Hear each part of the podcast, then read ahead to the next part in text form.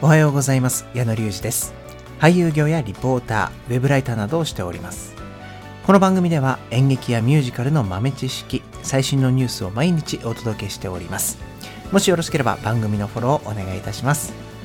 さあ今日なんですけれども今日はミュージカル映画の作品を2つご紹介したいと思います。え悲劇だけど名作編ということでお送りいたしますのでお楽しみに。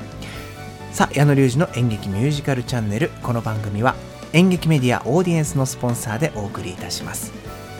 ということで今日はミュージカル映画悲劇だけど名作と呼ばれるものをご紹介したいんですけれどもまあねミュージカル映画だったりそういう映画作品ってまあ面白かったり楽しかったりというものを求める方も多いと思うんですけれども、まあ、たまにはねこういうちょっと悲しかったりとか切ないものを見てまあなんかそういうものに触れる瞬間があってもいいのかなと思うので今日はそういった作品をご紹介したいと思います。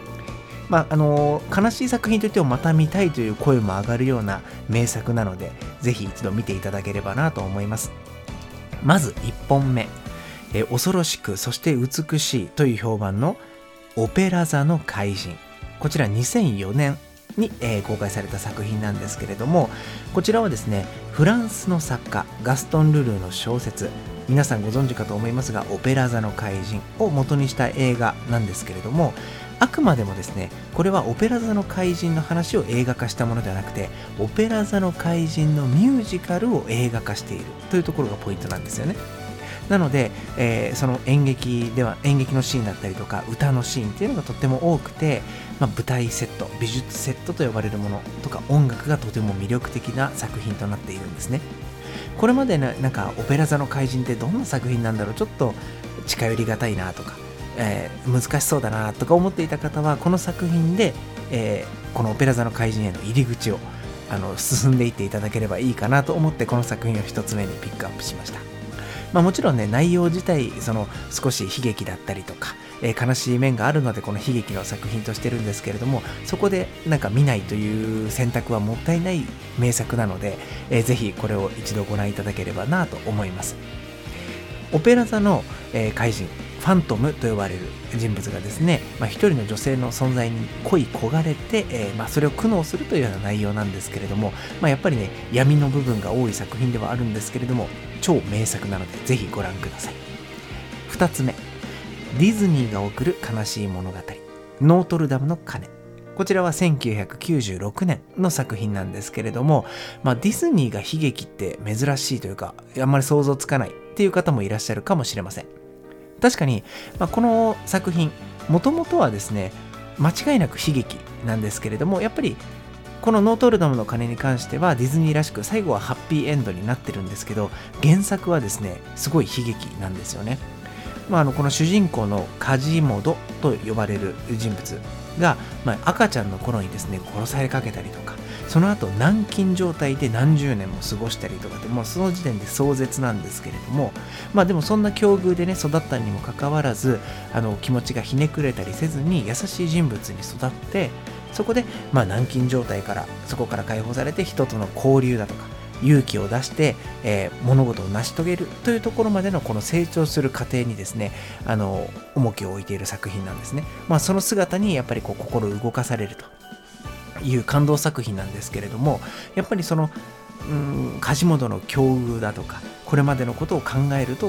やっぱり悲劇だったり悲しい面があるので、えー、この分類に僕はさせていただきました。やっぱりミュージカルっていうのは人間のこの喜怒哀楽とかねそういう部分を歌とかダンスお芝居以外で表現している部分があったりとかもちろんお芝居でも表現してますけれどもやっぱりそういったところがあるので明るいイメージがあったりすると思うんですけれどもやっぱり喜怒哀楽なので悲しい作品があったりとか起こっているものがあったりとかそういう憤りだとかねそういうところを表現している作品っていうのはとっても面白いのでぜひあのこういった作品見たことないよという方に、えー、おすすめの作品なので見ていただければなと思います。やっぱりねその時の気分に合わせていろんな作品に触れてみるというのは大事かなと思いますね。あの悲しい時に悲しい作品見るっていうのも結構ありらしいんですよね。あの自分の気持ちが乗ってるからといってその楽しい作品とか今だから悲しい作品でも見てみようかなじゃなくて落ち込んでいる時にちょっと悲しいものを見てしまってもそのより一層ねその気持ちを持ち上げる材料になる可能性があるのでもしよければですね見ていただければなと思います。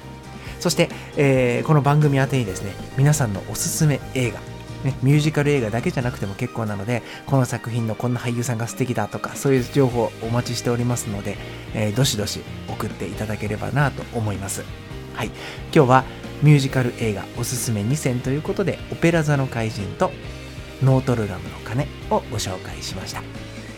えでは、この、え番組からのご案内ですが、スポンサー演劇メディアオーディエンスでは演劇に関する記事が毎日更新されておりますので、え公式 Twitter、Instagram と合わせてチェックしてみてください。